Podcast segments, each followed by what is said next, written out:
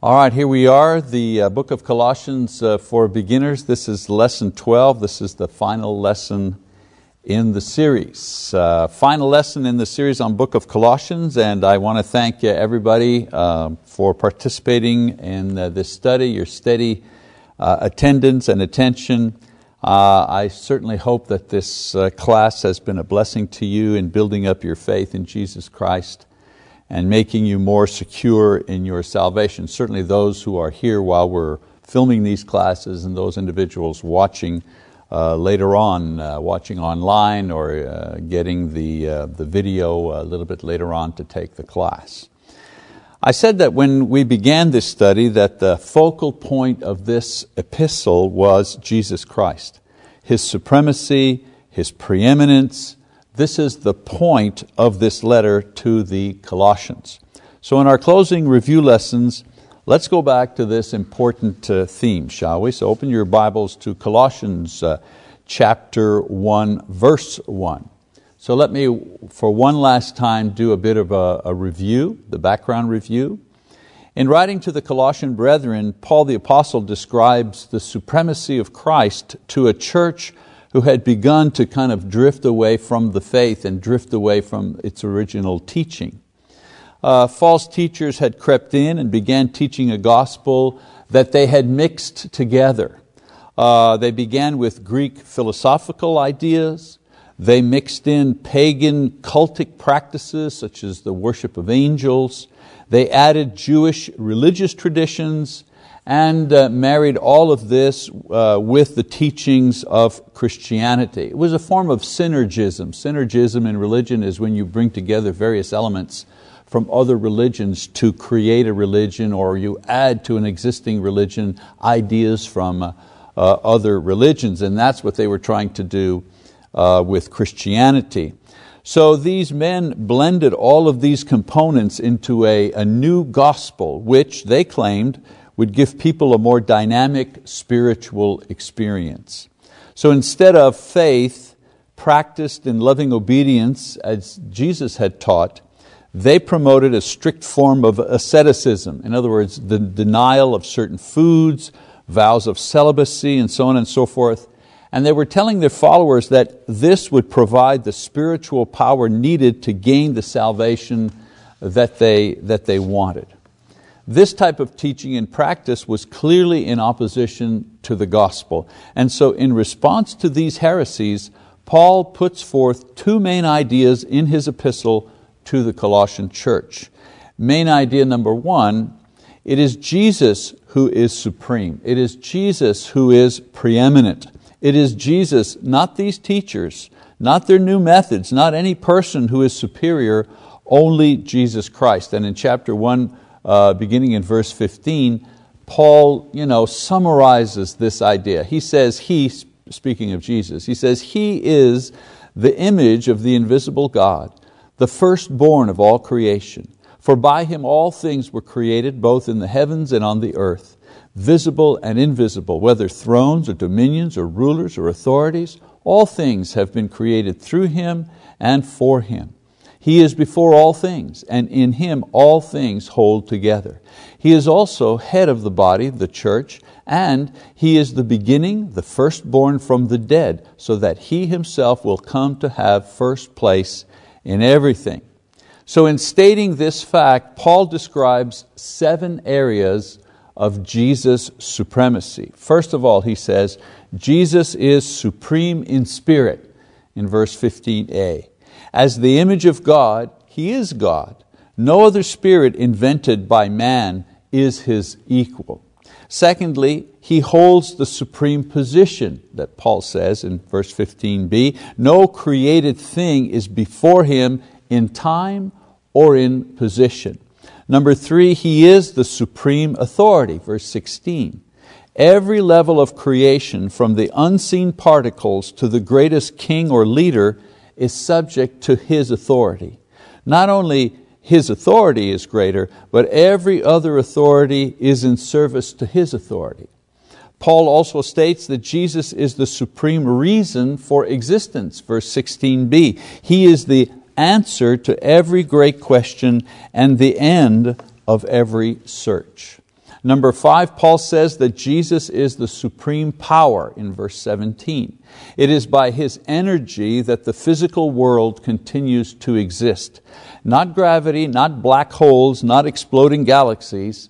He is the power source for all of the things that exists. He holds all these things together.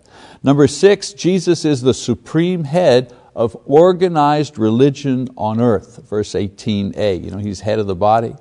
Only Jesus, by virtue of His supremacy, has a right to be worshiped by God, uh, as God rather. He and only He is the true religious and spiritual head. All others are pretenders or false prophets. And then finally, in this, you know, just three verses, he says all of this. Finally, he says, Jesus is the supreme leader of the eternal kingdom of heaven. Uh, in the spiritual world, He is the leader of the angels and spirit beings that were created before us, as well as the supreme leader of those who have joined them from the earthly realm since. In the kingdom of heaven, Jesus is the Lord of all forever. Now, after establishing Jesus' supreme position in all of these areas, Paul explains one other important fact about Jesus that they need to be reminded of. So let's not lose the thread here. He's saying, first of all, Jesus is preeminent, He's supreme. Okay, that's the, the first idea that he gets across. The second idea that he gets across is that Jesus, this supreme Lord, sacrificed Himself for them, for us, in verses 19 and 20. Let's read verses 19 and 20. He says, For it was the Father's good pleasure for all the fullness to dwell in Him, and through Him to reconcile all things to Himself, having made peace through the blood of His cross, through Him, I say, whether things on earth or things in heaven. So, Paul's point here is uh, who needs human philosophy? Who needs cultural rituals and human effort when the Supreme Lord that he described you know, in the previous verses, this Supreme Lord has personally undertaken the task of saving those who were condemned to death by sin. Why would you need anything or anyone else when you have this person with these qualifications, this individual uh, uh, uh, uh making the effort to save you? So no amount of human wisdom and effort could accomplish what the Supreme, uh, Supreme Lord had accomplished for them, and of course, you know, by extension, for them and for us. It's the same Supreme Lord. He does the same task on our behalf in our day and in our age. So Paul finishes this section by reminding them of three things. If they accept what he has taught them, you know, that Jesus is you know, preeminent, supreme, and that this same Jesus died for them to save them. If, if they accept these things, then they need to remember three important ideas. Number one, remember the way you were saved. In verse 21 and 22, he says, And although you were formerly alienated and hostile in mind, engaged in evil deeds, yet he has now reconciled you in His fleshly body through death in order to present you before Him holy and blameless and beyond reproach. So remember the way you were saved. He explains that their sins against God are what made them guilty and subject to condemnation and punishment, eternal punishment in hell. But, he goes on to say, it was the blood of Jesus, the Supreme One, that washed away their guilt that made them pure before God. And so the cross, the blood of Christ, the sacrifice of Jesus, all these things interchangeable, all talking about the same thing. This is what makes them pure. This is uh, what makes them beyond the reach of Satan. This is what makes them acceptable to God not self sacrifice and self denial or learning all kinds of mysteries that are couched in you know, uh, uh, human religion and, and, and, and man made ideas. Those things, they're not going to help you uh, uh to remove the guilt uh, of sin on your conscience. Only the cross of Christ can do that. So the, remember the way you were saved. Number two, he says, remember to remain faithful. In verse 23a, he says, If indeed you continue in the faith, firmly established and steadfast. Note that he says, if. This is a condition. If. God's grace is free. We cannot buy it, we cannot earn it, we cannot sell it, we cannot obtain it based on our conditions. We can't demand it, we can't beg for it, we can't do that. We cannot produce it or force God to give it to us based on our effort, our wisdom, or our actions. That's a little bit what the false teachers were proposing here. If you do these extremely difficult things, denying yourself and you know, uh, uh, learn the mysteries and worship, you know, if you do those things, then you know, you'll receive this grace. But no, there's nothing we do to earn the grace of God. God is the one that sets the conditions for grace. He's the one who establishes the one criteria for its procurement, and that one criteria is faith. Faith in the human heart, that's what is necessary in order to obtain grace. So you can only obtain this wonderful soul cleansing grace through faith, and that faith is expressed according to His will and purpose. So grace is free, but it's not given to scoffers and disbelievers and those who are, those who are disobedient. If it was, then sinners and disbelievers like Herod, for example, and Hitler and Stalin, these people would be with Christ this very moment, even though they hated Him and His church during their lifetime. No, grace is extended to those who have faith and in Colossians chapter 2, 11 and 12, Paul further explains that faith in Christ is properly expressed in baptism. So let's jump over to Colossians chapter 2, shall we? Verse 11 and 12. It says, And in Him you were also circumcised without a, with a circumcision made without hands, in the removal of the body of the flesh by the circumcision of Christ having been buried with him in baptism, in which you were also raised up with him through faith in the working of God who raised him from the dead. So in Colossians, Paul is simply repeating what Peter explained to the Jews in Jerusalem on Pentecost Sunday. Remember that verse? Uh, if we go to Acts chapter uh, 2, when the crowd, after Peter had finished preaching the sermon, his sermon, Pentecost Day sermon, the crowd asked him, So what do we do? How can we be saved? And so it says, Now when they heard this, they were pierced to the heart and said to Peter and the rest of the apostles, Brethren, what shall we do? And what does Peter say? He has the opportunity here to say anything, right? So what does the Spirit give him to say? He said, Peter said to them, Repent, and each of you be baptized in the name of Jesus Christ for the forgiveness of your sins, and you will receive the gift of the Holy Spirit. He could have said anything there, could have said any precedent. What does he say to them? They need to be baptized in the name of Jesus. So um, the pilgrim gate, very interesting. Some people say, well, you know, how, how, could they, you know, how could they baptize people there? They were in the city. They weren't at the Jordan. They weren't at the Jordan River. And, they, and you know, the book of Acts says 3,000 people were baptized. How, how is that possible? And one answer to that, of course, is that um, uh, Peter was preaching near the pilgrim gate. They had different gates that led into the city, led into the city of Jerusalem. And the pilgrim gate was the place where pilgrims, individuals from other nations and so on and so forth, would come to Jerusalem for the high holy days, for the festivals, in this case for the Pentecost feasts. And at the pilgrim gate there were pools of water there where the pilgrims would bathe and, and, and, cleanse themselves and wash their feet and all that kind of stuff before they would enter into the holy city. And so, where is Peter on Pentecost Sunday? Well, he's at the pilgrim gate and he's preaching to the, the, the thousands of people that have gathered in the city at that time for the Pentecost feast. So, when it came time to be baptized, what do you think happened? How do you think they used those pools of water that were conveniently there uh, for the pilgrims to bathe? So there was nothing different about the water, but now that washing, that cleansing, that baptism, that immersion took on a new significance as it was done by faith and through faith in Jesus Christ. And so, from a very practical perspective, I've seen, you know, people say, well, how can you baptize 3,000 people? Well, if you have 12 apostles, you know, a huge body of water there, you could baptize 3,000 people in an hour or two. That, that, could, that, that could happen. It's not beyond you know, thinking or imagination.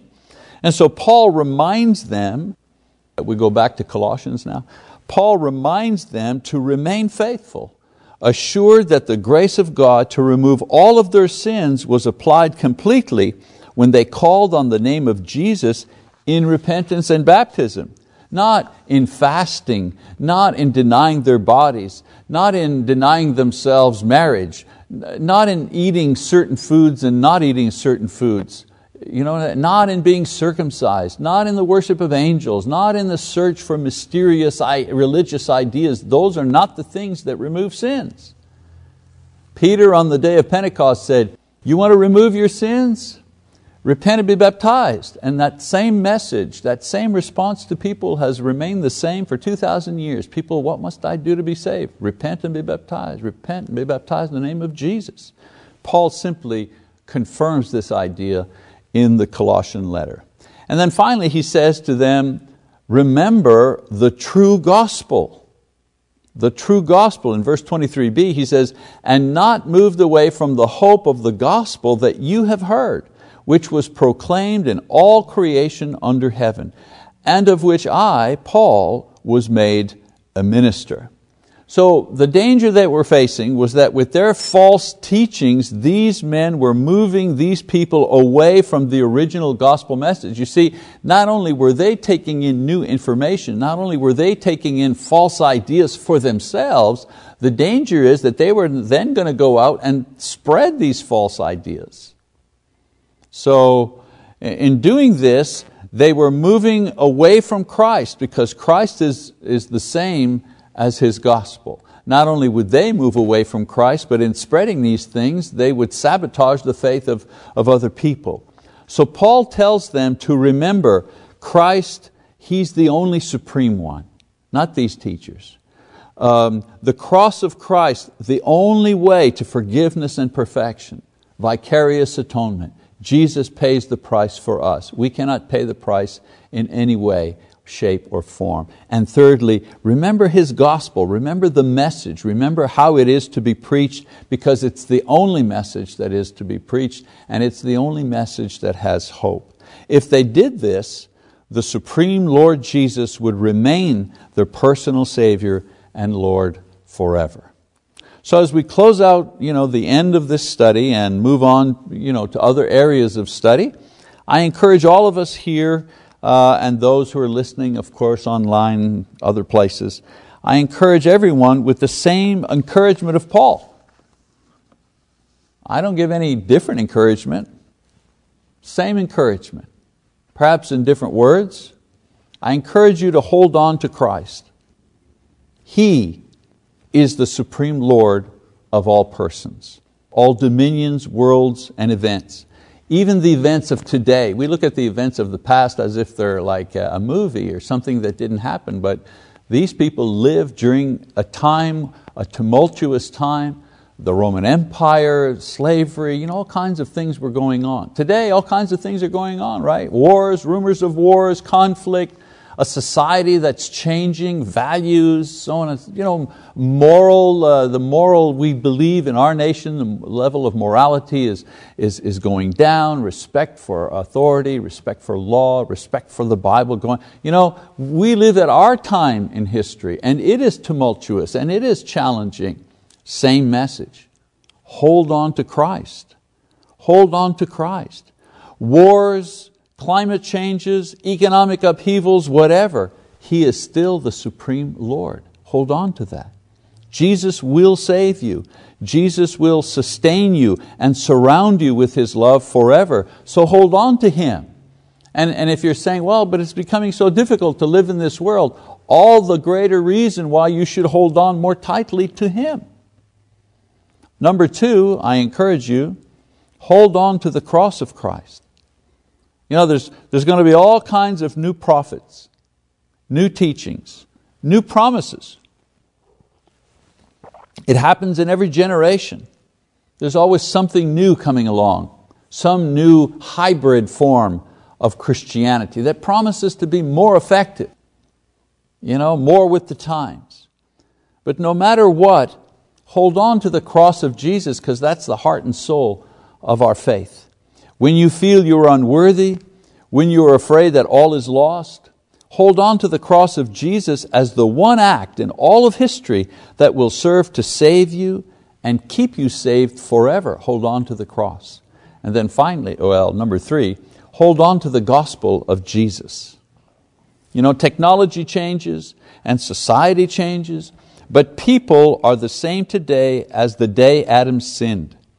God preached the gospel to Adam because it was the answer to his problem of sin, and it remains the answer to sinful man today. You know, yes, we have uh, advanced technology, we have the internet, we have phones that can do everything, you know, we have phones that can drive our cars, right? But the human heart remains exactly the same as it was uh, during the time that Cain murdered Abel out of jealousy and envy. Have those, have those things changed? No, they haven't changed at all. The human heart remains the same. And so the gospel of Jesus addresses the human heart. Now, we use different technology to deliver it, of course, but the message is always the same. Let's not allow the technology to change the message. All right? The message remains the same for all time. So let's not change the gospel, and certainly let's not be ashamed of it you know, thinking, oh, there must be something cooler or newer that will, that will appeal to the modern generation, to the millennials, and so on and so forth. No, the millennials and every generation that comes after them have exactly the same issue. It's a sin issue, it's a sin problem, and only the gospel deals with the sin issue and the sin problem. Let us instead take every advantage that technology has given us to proclaim the glorious gospel to every sinner on earth. And when we do that, we're following the, uh, the task that Jesus has given uh, His disciples. And then one more, hold on to each other in Christ. You know, the, the, the, the world is filled with unbelievers and scoffers, evil men and women, and Satan's willing servants. Because of this, Christians need each other. So let's not hurt each other. Let's forgive and be kind to those for whom Christ died and within whom the Holy Spirit resides. Remember, in the church, you're not the only one that has the Holy Spirit. Other people have the Holy Spirit too. You're not the only one that loves the Lord. Other people love the Lord too. And you're not the only one that needs, you know, you know, cut me some slack, I'm not perfect. Well, everybody else is like that. They need to have a little slack, if you wish because they're not perfect either. So let, let's make the, the loving of, of each other uh, the main priority in the church. I've said it in other, uh, you know, other contexts. The, the preaching of the gospel is what brings people into the body, into the church, but it's loving one another that maintains our faith, that keeps us in the church and keeps us motivated. Um, if we make love the main priority of the church, this will be pleasing to the Lord Jesus and it will promote the best witness of our faith uh, in Him. Okay, so that's the end of our study of Colossians. As I said, I, I hope this study has been uh, edifying for you. I hope that it strengthened your faith in Jesus Christ uh, and lifted Him up before you. Uh, and that you will be uh, even more confident in your faith as you go forward. Thank you very much and God bless you.